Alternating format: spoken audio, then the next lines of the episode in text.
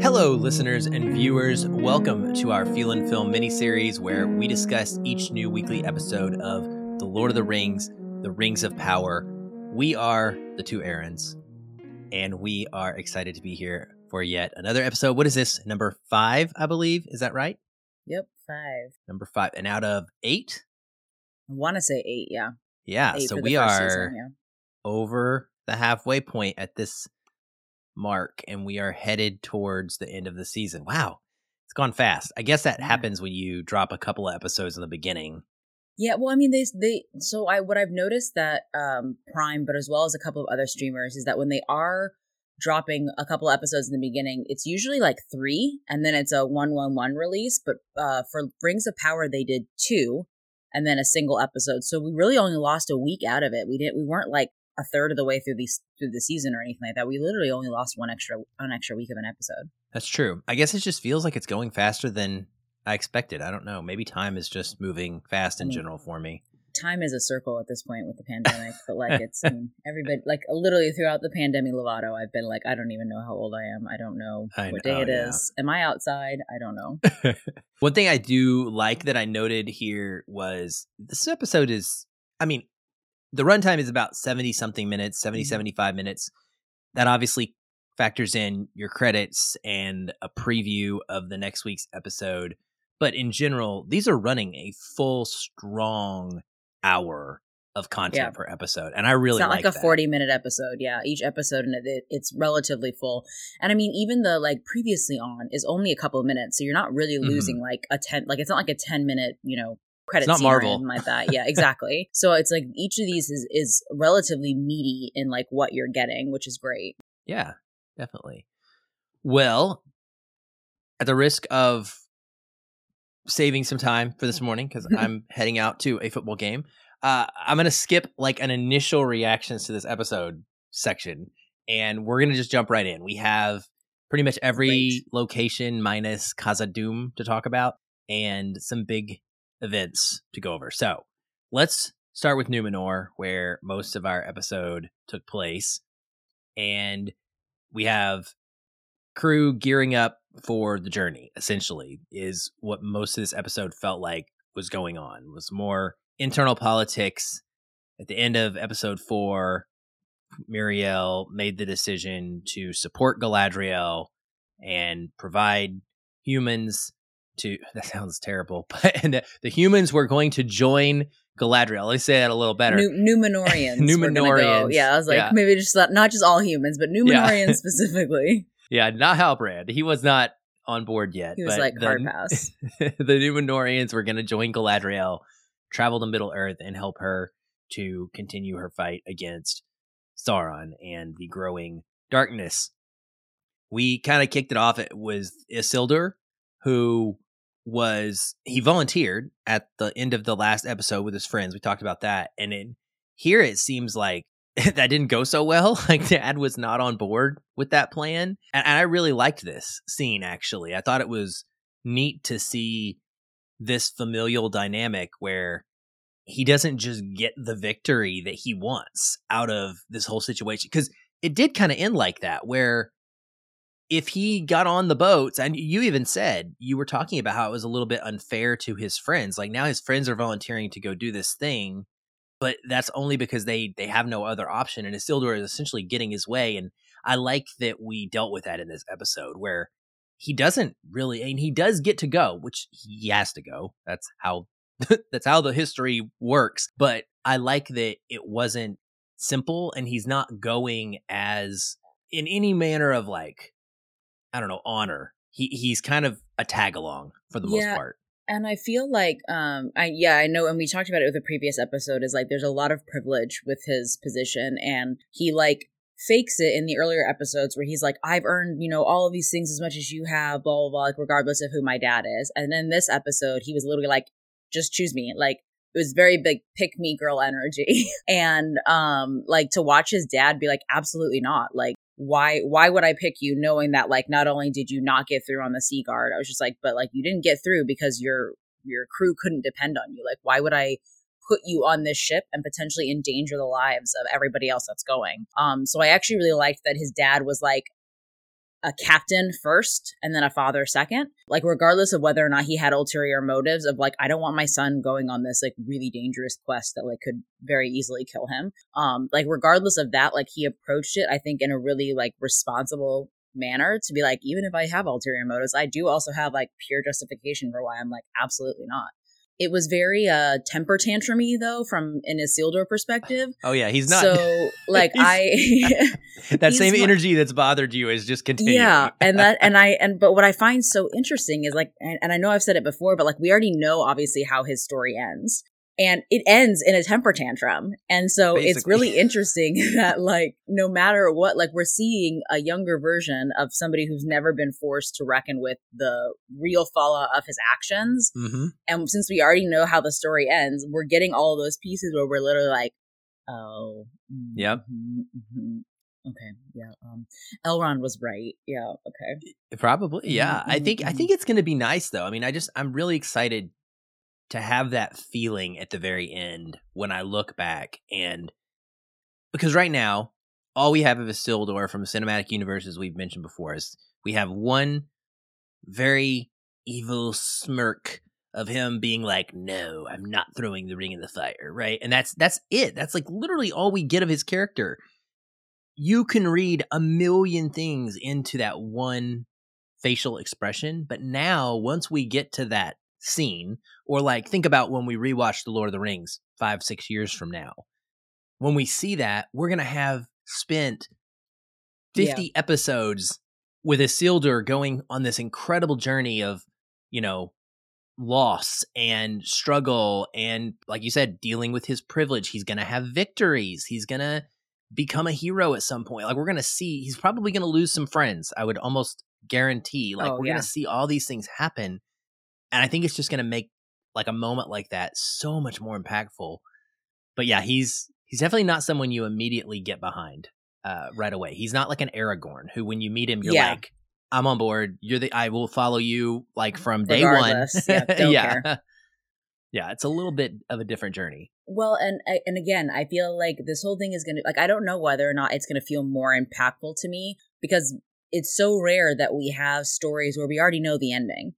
And so it's like even if we go on, you know, a 45 episode, you know, arc with this character or however many he's actually in, like we already know how it's going to end. So I'm I'm very curious to see whether or not that taints my approach to his character and like whether or not I feel that there's already distance there. Um because as much as I like don't like we know his ending I don't like his character now, but that has nothing to do with how it ends. It has more to do with like you're just seeing the byproduct of how it ends. You're seeing that, you know, that privilege, that temper tantrum attitude that, you know, I don't know if it's because he doesn't have a, mother or his mother's gone. We we like we still have a lot of unanswered questions from him. So like to me, that's where the intrigue of his character actually comes in. Like I am interested in knowing who the creepy whisper voice in the mountains is. I'm interested in knowing what the heck happened to his mother and his brother that like nobody ever wants to talk about super interested with how they're going to play with his sister because that was something that came up in this episode and I know we'll get to that but like it's it's very like in my opinion everybody but Isildur and his family is interesting to me. Like because and I don't and I can't like I can't quantify or qualify that but literally like everybody else is interesting. I just I don't I don't feel a kinship to Isildur's character and I'm hoping that they pull that back. Like I'm hoping that they literally pull the veil back on that and you you better understand why he is the way that he is besides just plain privilege. Um, but like his Yeah. sister, again, has privilege, but she had to earn her right into that guild. Like she, it's not something where you know women Her are just skill. actively Yeah. exactly like given that that that role. Um, but you see her utilizing that privilege in a completely different capacity, and so it's it it isn't the way that I thought it was going to be based off of how she treated Isildur in the earlier episodes and telling him what she thinks he should do. I didn't think that she was going to take the path that she took in this episode. Yeah, I- agree, and I- and I think that Isildur is a tough character.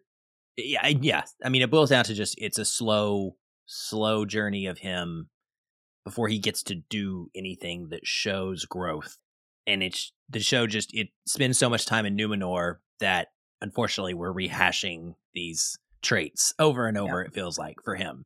I do love though just that idea and that opening scene with him and his dad, where I've never had to deal with this, but I've always thought of it being a struggle for parents who had their kids work for them because Yeah. you're you're walking that line of You're a boss. I'm serving the kingdom in this role. I have this job and I have to do this job correctly.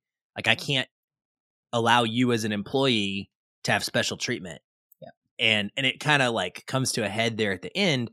Obviously, we have those storylines converge where Pharazon and he's continuing his like pro Numenorian and I'm I mean I'm really calling him anti elf at this point. I'm sorry, but like he is definitely a little bit He showcased it more in this episode, one hundred percent. My statements were based off of the Yeah, I previous know- episode, oh, I know, not I know, based I on this one. Yeah, I was like, so Yeah. like he was one hundred, like his line about like they'll be taking orders from us. I'm like, dude, in what world I are you living in? Where you okay?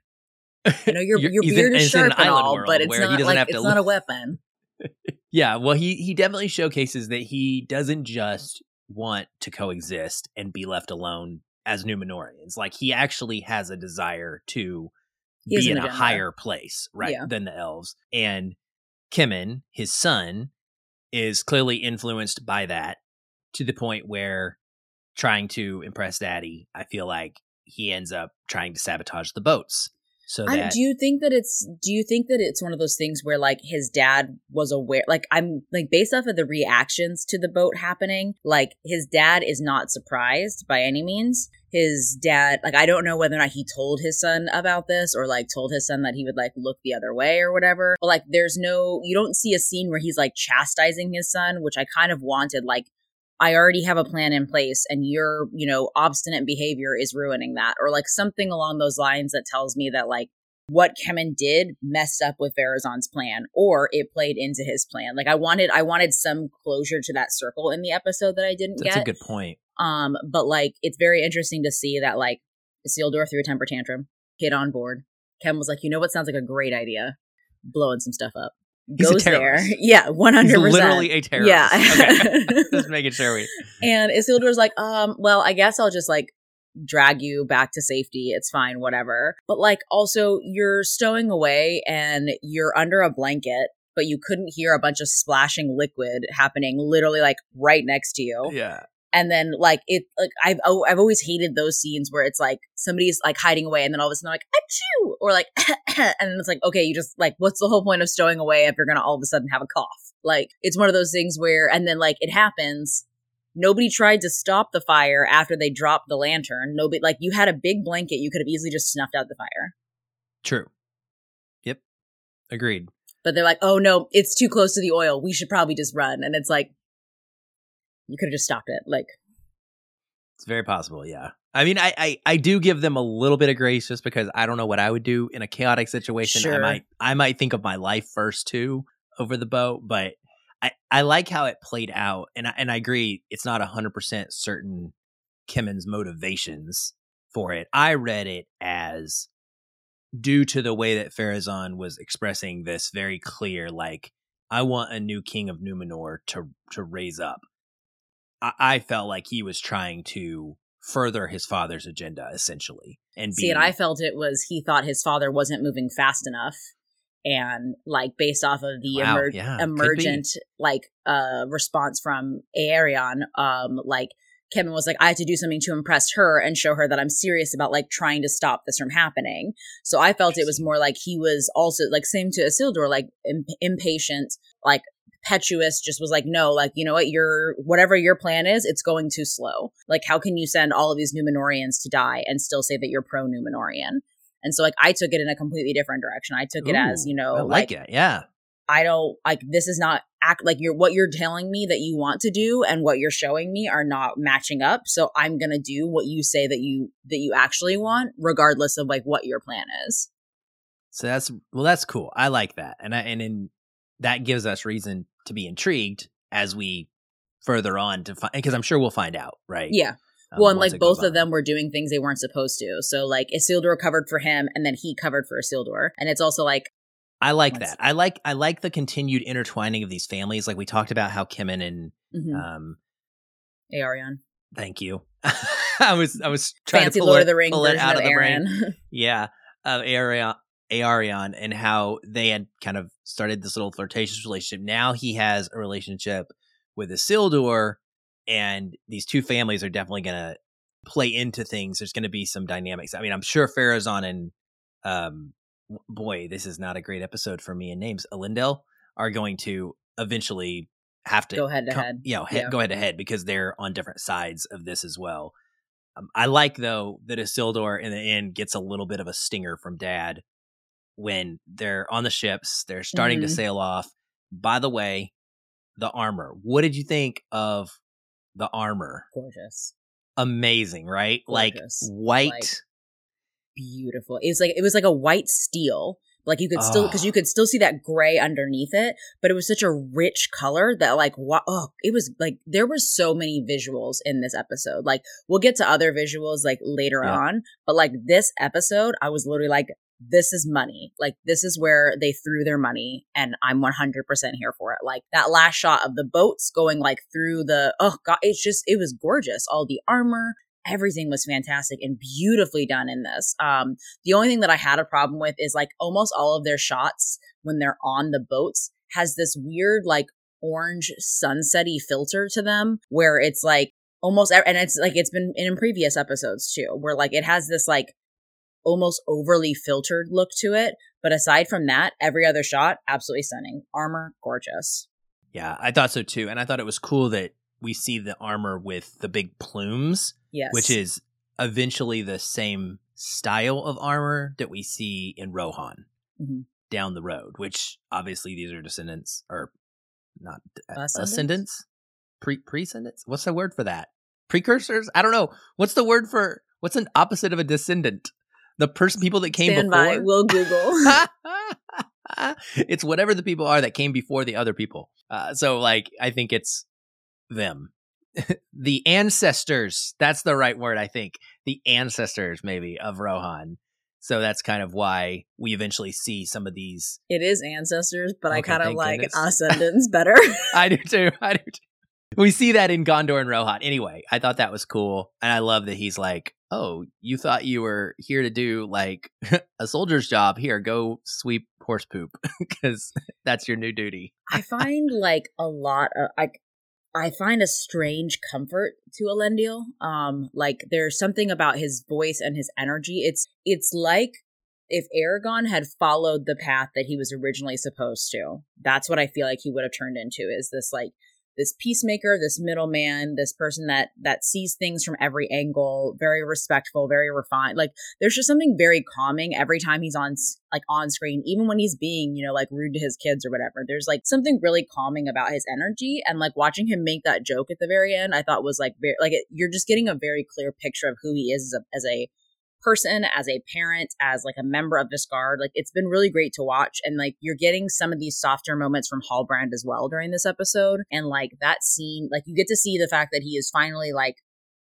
forging things again which obviously is like a big passion of his which is amazing like not only has the queen decided that like she's going to help you know galadriel but like all of a sudden now halbrand's also not in jail. Um and not only that like she's gifted him a guild pin or whatever or a guild crest or whatever they're calling them. So i thought that was really interesting that they kind of just like glossed over that that they didn't really like be like okay like we're going to forgive you for like beating the crap out of these people and you know but we're also going to reward you because here's this. Um, so they didn't really like go into that at all. But Halbrand's like making metal and making armor and swords and weapons. And then we had that amazing scene where he's like watching them fight.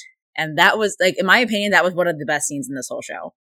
Because not only did you get to see a little bit of the arrogance of Galadriel, but you got to see her having some fun and not having fun in a cheesy horse riding scene that I still hate, but like having fun in a way that brings her comfort in a way that is like this is an area of her skill, but it's her skill that she wants to help with. Like she's trying to be like, you need to be aware of what you're up against. Like this is not just your average, you know, mortal man that you're going to be fighting. Like you have, like this, these are higher beings that you need to be prepared for. And you see that she's still having fun despite obviously the stakes are significantly elevated. And Halbrand's just watching like, He's like, I know, like you can you can see that he's at war with himself. Like he's enjoying watching her, and then he get he's like he hates that he's enjoying this training. So like that whole scene, there are so many pieces of it that are moving beyond the actual movement of the scene that was really well shot and really interesting to watch.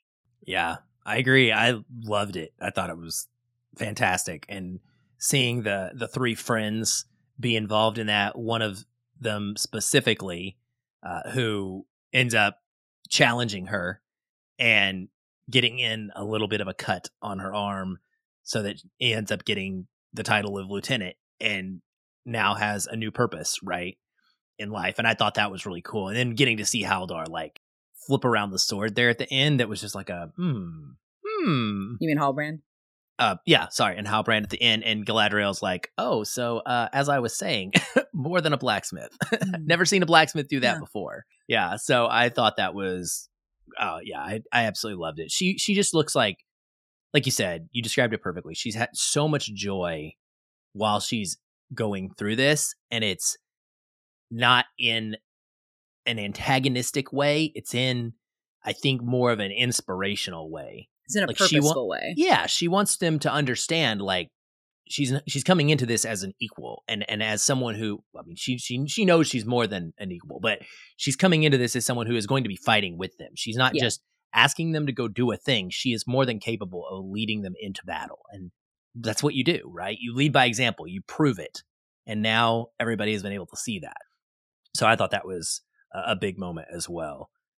And then the Halbrand, I think this is a good transition because there was a a really brief but interesting moment that spoke to some of that softer stuff that you talked about where he is expressing it's really quick, but he mentions that he's not proud of what they had to do to survive in the Southlands in order to get get him out. Right, he was talking to Galadriel, and they juxtapose this scene with the refugees from the human human camp who are at that moment going to submit to Adar and and give themselves up. And it just it was a really great way I think of expressing like this is what Halbrand went through. Like he has been part of human camps and human um, civilization who struggled with making the decision of do we fight or do we give up? And clearly he's been involved with people who did submit in order to stay alive at one point. And I think that that is a great little bit of foreshadowing uh, to further on his character development for what's eventually going to happen with him. And uh, there's also a great line, that little callback. I don't know if I forgot about this, but one of the earlier episodes where one of the people in the humans groups, uh, the Southlands human groups, actually mentioned something about like our king is coming back, our king will return which is everything. All the signs that we're hearing are, of course, pointing toward that being Halbrand. And Adar, so he, we get Adar, more of Adar in this, and and some interesting dialogue when he's introduced. He talks about uh, the warmth of the world is soon to be gone, and he's kind of like lamenting this. He he kind of is remembering his time I guess, as a non corrupt elf and how he once felt that warmth and, you know, reveled in it, but it's on its way out. And it all like leads to this very ominous moment where he tells his orcs he's he's actually like bonding he's checking the the wound of his main orc buddy lieutenant whatever you want to call him and you know he says summon the legions it's time and then off they go right to uh, essentially, I guess, get the humans um, out of the watchtower. And that puts them in that position of having to make the decision where Bronwyn says, we should fight. And our barkeep, Waldreg, now I know he has actually a name. I figured this out. He wants to survive. And so he recommends bowing down to Adar. And so we get this whole like scene of him convincing people Theo is questioning whether or not he should be a part of this and we see them go and submit. So first of all, like what did you think about the whole like submittal part of Waldreg including one of Theo's friends, is Yeah. is part of the group. He convinces some of this encampment to basically go and um sacrifice not sacrifice themselves, but to lay down themselves. Yeah, exactly. To give up. I had a lot of thoughts, honestly. Um, but like you skipped over something that I thought was really interesting. Um, the moment where, uh, well, I guess it's not. No, we haven't skipped over it yet. We'll, we'll, I'm sure we'll go to it. But I found it really interesting that like we like it doesn't surprise me at all because Waldreg we already knew from the end of the last episode it was gonna be like um no I'm not about like I'm not gonna fight like it's fine like I, I he was he was very much of like a, I already know this dude I've been waiting for him, so I'm gonna go. So it wasn't surprising at all. And there there are always those moments in human conflict in any show or any book where like somebody's like, No, I want the easy way. I don't want to die. I'm afraid.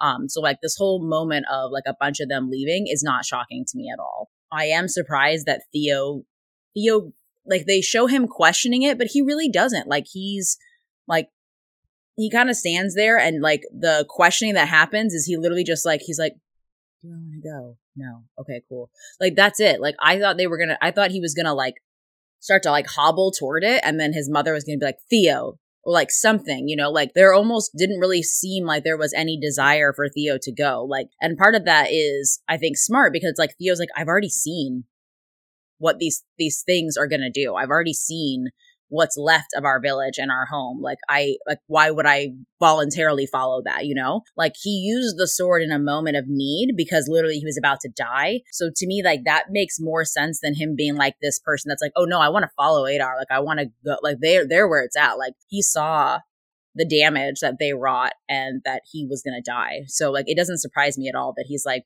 "No, I'm not going to go. It's cool." It the amount of people that left also not surprising. Again they're trying to juxtapose the differences. Like there will always be more people that are willing to take the easy way than the hard way to fight. Um and so like the whole scene was really well done. I thought that it, it didn't feel rushed. Um i don't know if i feel like bronwyn gave a very believable like you know what i mean? Like i wanted more oomph behind what she was giving. Um and then i like there was the moment later where she's like oh well maybe i should have just gone. Like uh, well, Yeah. gave him Well, my best shucks. shot. Like, yeah, like so there, there, there's just this. Uh, they're doing some interesting stuff with her character that I'm just, I'm still not like fully convinced or fully on board with. Um, they're almost kind of trying to make her like a, like a warrior for her people, but it's like.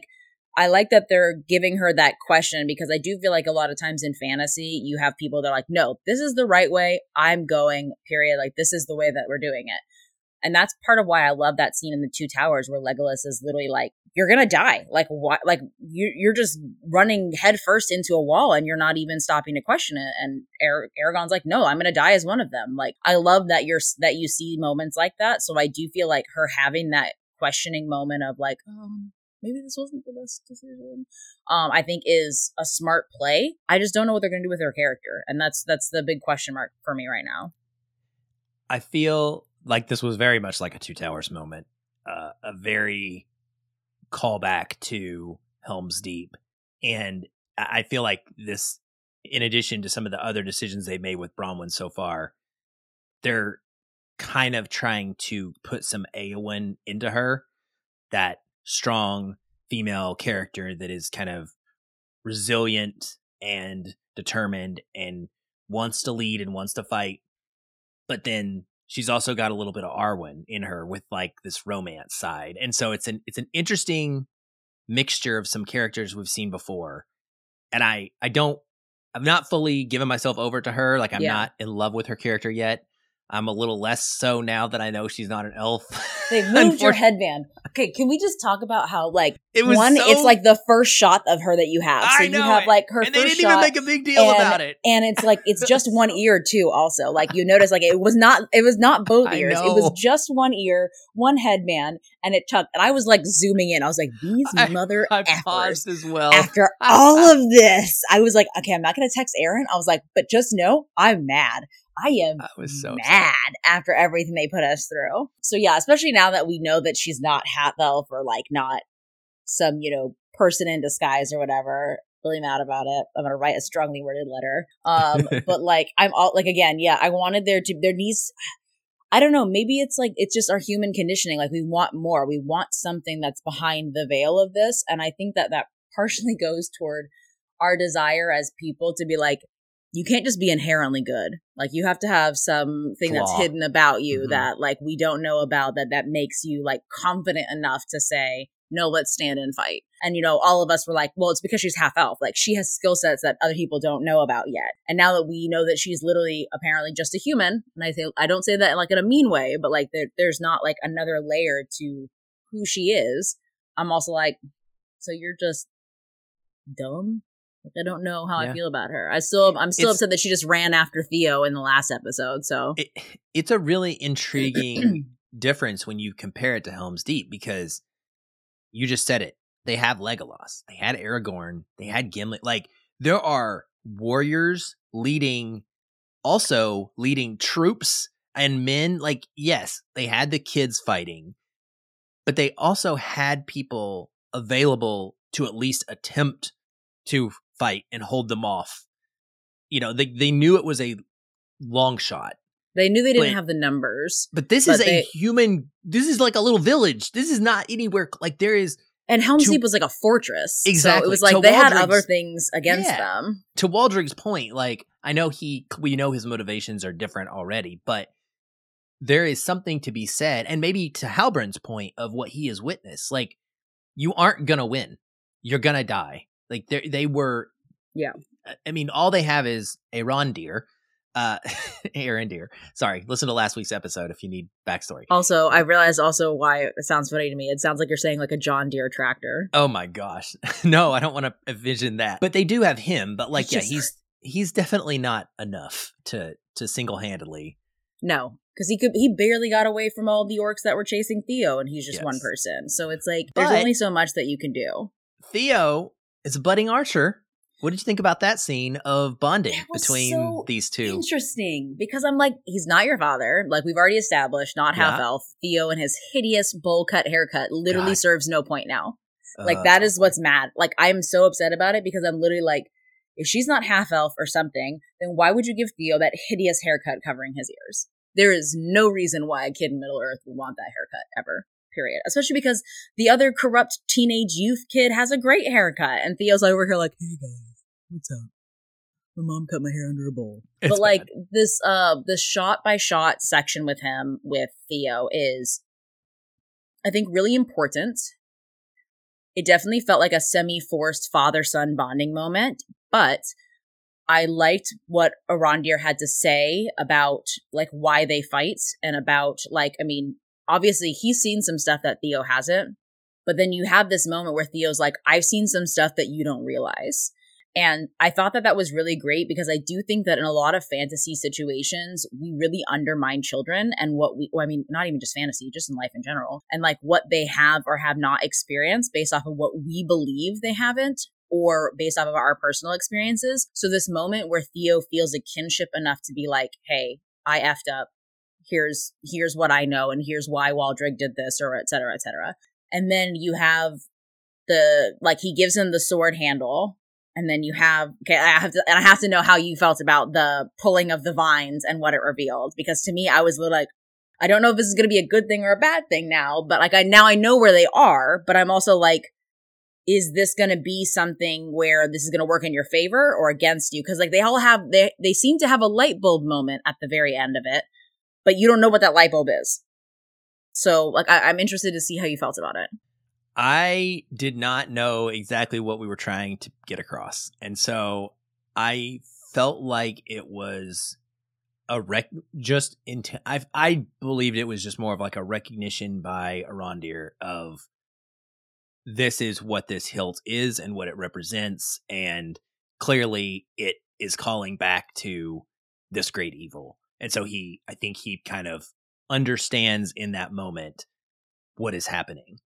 and that's how I felt about. I I didn't. I honestly didn't get a big aha moment. I thought it looked cool. I thought it was interesting, um, but I expected it was more of a, hey, we're gonna dive into this and kind of explain things a little bit further as we go. But my big takeaway was simply that he now understood the threat and what the threat was, and that for the first time he was like, "Oh, I get it, Sauron. I don't. Okay, so I guess then maybe maybe I misunderstood what the aha moment was Maybe, because when yeah, they pulled the vines back and they showed the statue holding the hilt, I thought they were at the same place that Frodo and the gang rests when they're attacked by the Nazgul for the first time. When they're like Weathertop? cooking. Is That's that what it is? Weathertop. Yeah. because I, I I remember very distinctively the same statues that were that were like in the in the mountainside. So I thought that was the aha moment. Is that like that was the same I location? maybe. I don't know. Maybe I yeah. Like I just I thought that was my aha, aha moment, but maybe I gave myself an aha. Maybe. I mean, I. I mean, I think uh, the understanding is like the statues are reminiscent of showing these people from before that then you're making the uh, association with the hilt as to where it came from and what it represents. I, I'm not sure, honestly. It was like the one thing that I didn't really have a lot of understanding about, so I didn't dive into it and look for research. Yeah, so I guess and- I get well, to be and that- now I'm like, okay, now one. I gotta gotta find out. Yeah, maybe. Well, we get to be shocked by it. I liked the relationship building between the two of them. I thought it was nice uh, to get to see. I don't like angsty, annoying teenagers in anything, and so I'll be perfectly fine if Theo quickly gets past that stage and gets a haircut, and he can be an interesting character finally. so, Yeah. uh, I did think it was kind of a sad terrible haircut. that uh, Waldreg presumably had to kill his friend Rowan. Um, I thought that was, you know, very indicative of the kind of evil that we expect to see from Adar, and so it was important for him to establish some of that ruthlessness. Okay, but did you not feel like it went from a zero to 100? Like, I feel Oh, like it was oh, like, okay, yes. Waldreg, like, stop talking. Like, you can clearly see that he's, like, not about the worship that you're heaping onto him, which I thought was a very interesting reaction. As, like, he wants these people to bow down to him. But when Waldreg is like, I've been waiting for you, like, tell us what you want, like, we'll do whatever you want, he was like, I hate like like I don't know. I felt like he literally went from zero to one hundred. Like his reaction to this, it it, it felt super jarring and I, I definitely agree that like the action he was asking from Waldreg made sense but I did I just felt like his reaction to it was very interesting is he was super chill when everybody was just like bowing down to him and he was like all right cool and then as he's leaving Waldreg is like we've been waiting for you like tell us what you want and he was like okay kill this child like it just felt like it went from like literally nothing to everything and I don't understand like why they would you know punch it up like that Yeah, I don't know. I think it. I don't know. I mean, I we needed to see Waldreg fully commit to his evil. I think there's an idea there of there's a lot of people who find the other side, whatever the other side of an issue, the quote, you know, rebel side appealing from afar. But when you get up and close with what that evil actually is and represents and what it is going to cost you, there is a difference to that. And that's where I, for whatever reason, I agree. It kind of, it does happen a little bit suddenly, but I do appreciate the scene in general because of the fact that it shows, you know, it's not simple. You're to have to be a part of this. You don't get to just ride the coattails. Um, you have to actually commit and, and do some of these acts yourself and become evil in the process. And and we don't know actually what happened. So, you know, maybe Waldreg refuses and gets himself killed. We actually we don't actually we don't even hear I was waiting, I was listening, like is there like a scream as we go off off the screen and to black or whatever and transition, but there isn't. So we actually don't know if he was killed. It's just made uh, for us to think that. And and I'm very curious how this all plays out and how Waldreg is this little like servant of almost like a Wormtongue. yeah version very I was it was I was like it was very much giving me Wormtongue vibes Um, well, big big area, Lindon. So we do get to go to Lindon. Elrond kicks things off. We have him playing diplomat between Durin and High King Gil-galad. They're having dinner on this gorgeous stone table, and we have some outstanding dialogue, in my opinion. Some great banter and conversation, and this kind of u- talking about this union between elves and dwarves. And I absolutely love it. Um, there's a great line in here too that's offered by I don't remember who it is, but I think it's Elrond who says it to Gil-galad at one point, and he says, "Loyalty to one's friend should be expected regardless of his race." Because Gil-galad is like, "Why are you so loyal to the dwarf?" And I thought that that was a really nice Um, Mhm. it, it, it's a message line, but it, it actually makes sense in context of the story. Oh, look at you! You've got your elf shirt on today. I like that. It says all are welcome here. In You got it. Colors. I almost did. bought that. Yeah, I got How- it. How my quick did it- shirt. Did it ship? I got it in like a week. quickly? Okay. I meant to order one when I saw them posting pictures of the cast was wearing it. Yeah. I need to get one. Um, but yeah, I, I thought that this whole initial setup was a lot of fun with Durin being like, you know, this stone is very precious to us. And you guys are just using it to eat on. Like, where did you get this? And kind of almost manipulating it in a way, but like in getting at Gil-galad to the point where Gil-galad's well, like, that's fine. You can take it back to the dwarves. And it gets that nice little payoff at the end where they're carrying the table off. Dees is, They, wanting, Dees is in wanting a new table. they bump it, and Durin's like, eh, you know, I made it up. And just Elrond's face when he realizes that Durin was like, it's so good. Okay, So but I really enjoyed also he was giving Gil-galad back exactly what Gil-galad was giving him. So it's like I don't even know I would say he was manipulating it. It was just literally like they were both passive aggressively like great way to put it. like hunting each other like down and it was literally it was literally a game of like verbal chicken is who's going to give in first. And I think that Durin played it so beautifully and so perfectly where he was literally like Elrond is the only one of you guys that has ever bothered to learn anything about dwarves or our traditions or anything like that. So the only person here at this table who could dispute what I'm about to say isn't going to just naturally number one. But number two, he was literally just like, you don't like you are making so like you could tell he's like you are making so many assumptions about me, about dwarves, about what we're doing because of your own motives, and yet you've not once tried to actually learn anything about what we do. So yeah, we are eating on a ceremonial table. How dare you? so good. So good. I, So I love, good. I love that what you just said. It, that's exactly right. He's playing on Gil-galad's actual lack of knowledge and assumptions and making him look stupid in the process. And it's just, it's, it's so, so funny.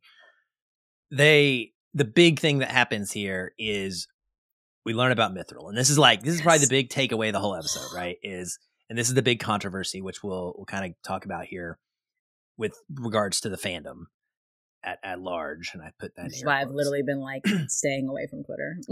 Yeah. Well, yeah. So it, it's called the Song of the Roots of Hithaeglir, and I, I have no idea if I pronounced that right, but we're going to go with it. And essentially, Gil-galad tells Elrond a story of how Mithril was created, and the whole purpose of this is to essentially establish why the elves need Mithril. So, in Lord of the Rings lore, there is no backstory for Mithril. It just exists.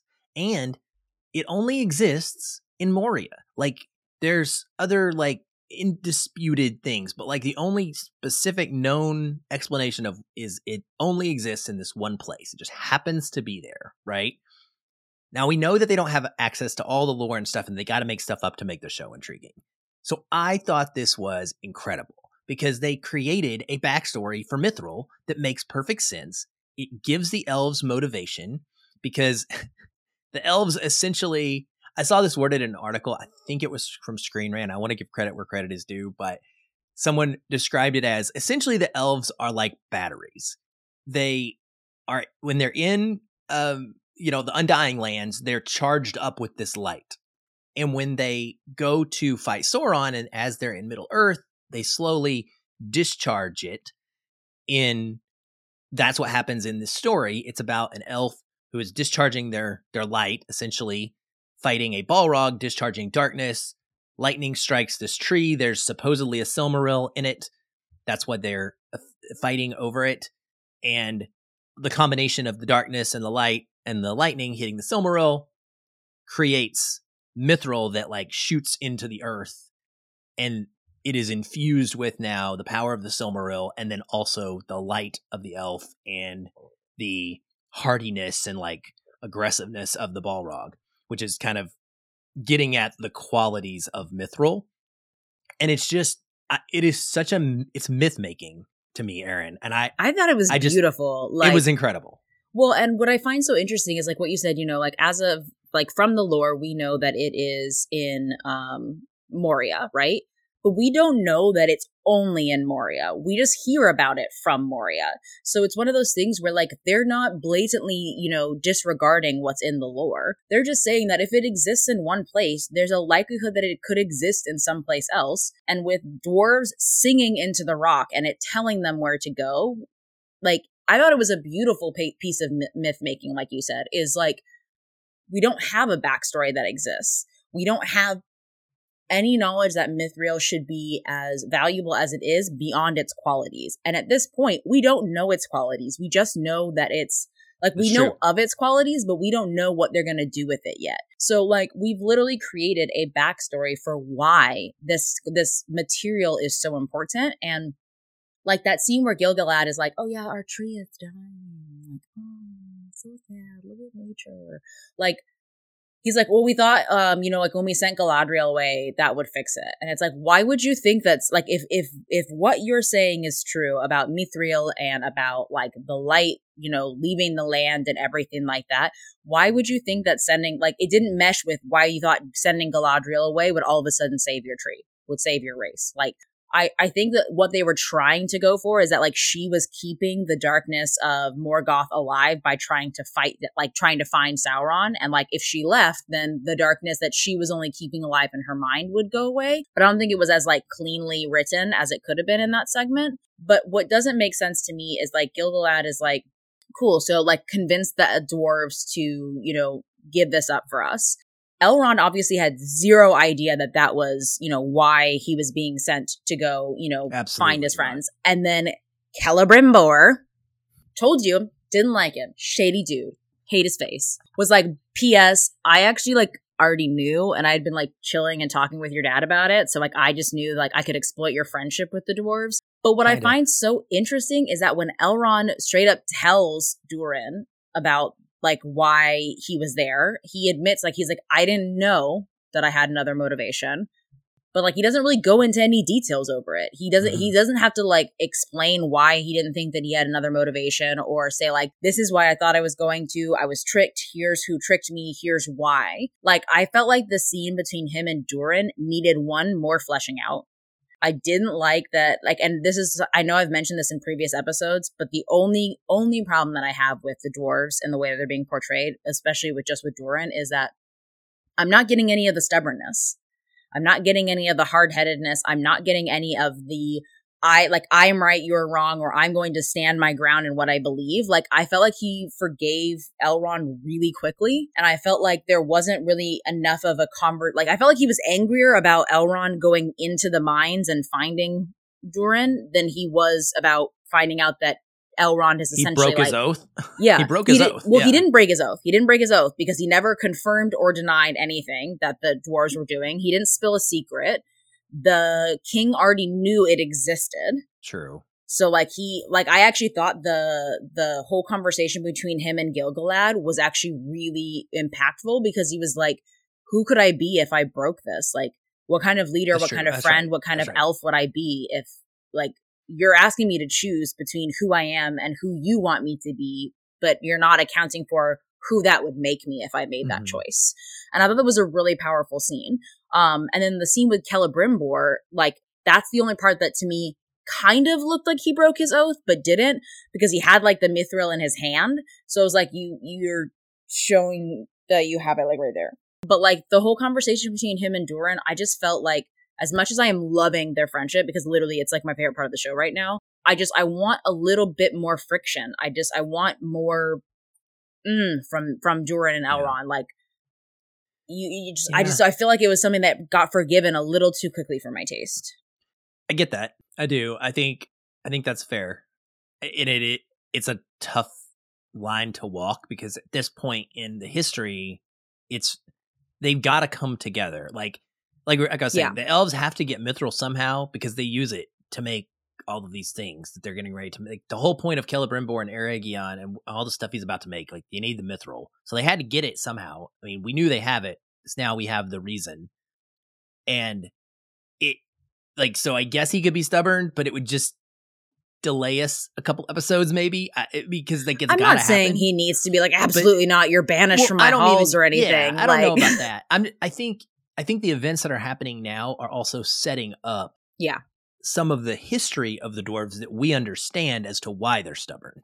Maybe, yeah. So maybe they weren't always this stubborn. Like some of these things are like the creation of what makes the race even more stubborn is Mm-hmm. because they did trust at one point and just got completely, you know, Yeah, and we're also over. seeing them pre pre rings. So I mean, we do It's get hard, stuff in yeah. in Lord of the Rings where they talk about how like after the dwarves got their rings, like they they hid away in their minds, they like became significantly more secluded and everything like that. So yeah, you're right. Like we could be very easily seeing the precursor. Um, and then I we're gonna find- watch this transformation occur. Yeah, I found. I think one of my favorite moments from this is like when Elrond is confessing his supposed betrayal. Durin's like, "Oh, like enough with the poetry. Just tell me like what your problem is and like what it means for us, like what it means for dwarves, what it means for elves." He's literally like, "Stop with all the flowery language." I was like, "Just get to the point." And I was like, "That's amazing. Thank you." It's great, and it ends.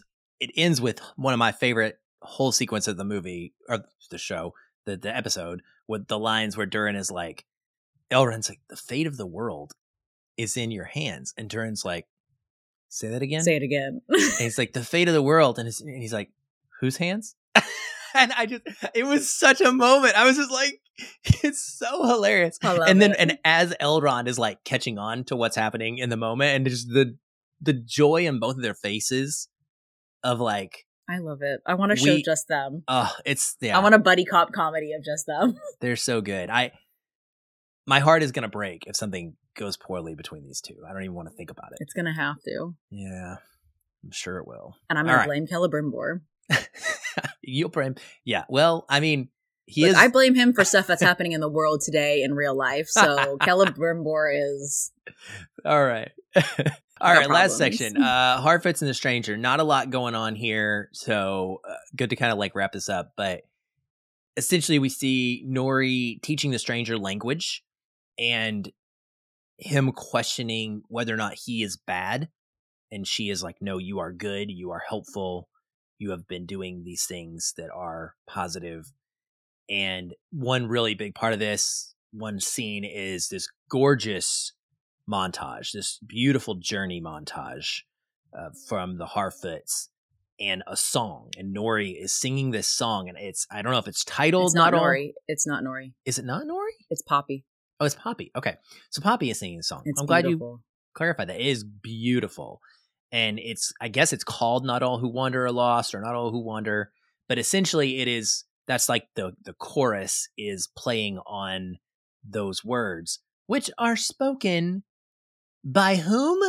Gandalf? Hello? Who like it's not obvious enough, right? I just thought that was a really cool, neat little sequence that was unsuspected and just very chill. It was beautiful, and I loved the map work Yeah. that you got to see. So you got to see because like they're following the trail, obviously that they follow every year. So I thought it was really interesting and contextually to show people how far they really are traveling and how they come across so many different lands. Because I know a lot of times, um, in like Lord of the Rings, people were bringing up how like you know Frodo and Sam are traversing all of this different territory. So it's really cool to see the precursor for hobbits that were literally traveling folk before they got like attached to their shire life and never wanted to leave. Like they were literally a precursor from people that travel all across Middle Earth every year, every year. Um, so I thought that was really cool. Um, I thought that the song was beautiful against where the Harfoots ended up and like the scene with what's her name that's like kick them out, like take a wheel off of their wagon, leave them behind.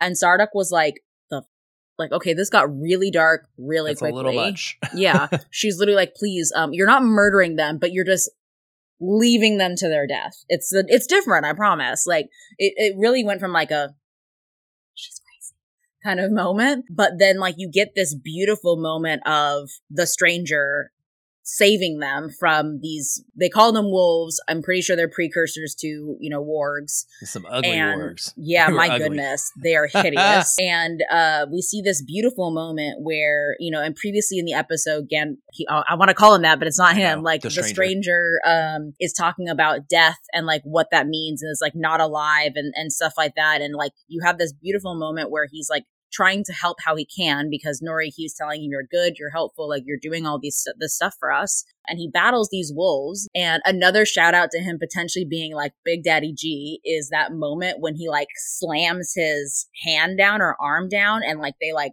it's like a power burst or whatever. Does that with his staff, like mm-hmm. his wizard staff, and it's like, oh, cool. If you do it with a staff, you're not going to break your arm every time. But like at that point, then Crazy Lady is literally like, well, what will we do without this person? This person should really stay with us. He's like now our human bodyguard. Like it's it's like a, an easy 360 for her because he's now shown purpose Useful. and or use yeah. for more than just Nori and her family. And so I thought I thought that was a really interesting way to flip the script there while then ending with Nori being like what the heck just happened? Well, she got sort of injured-ish. I don't know. She got I mean, magicked.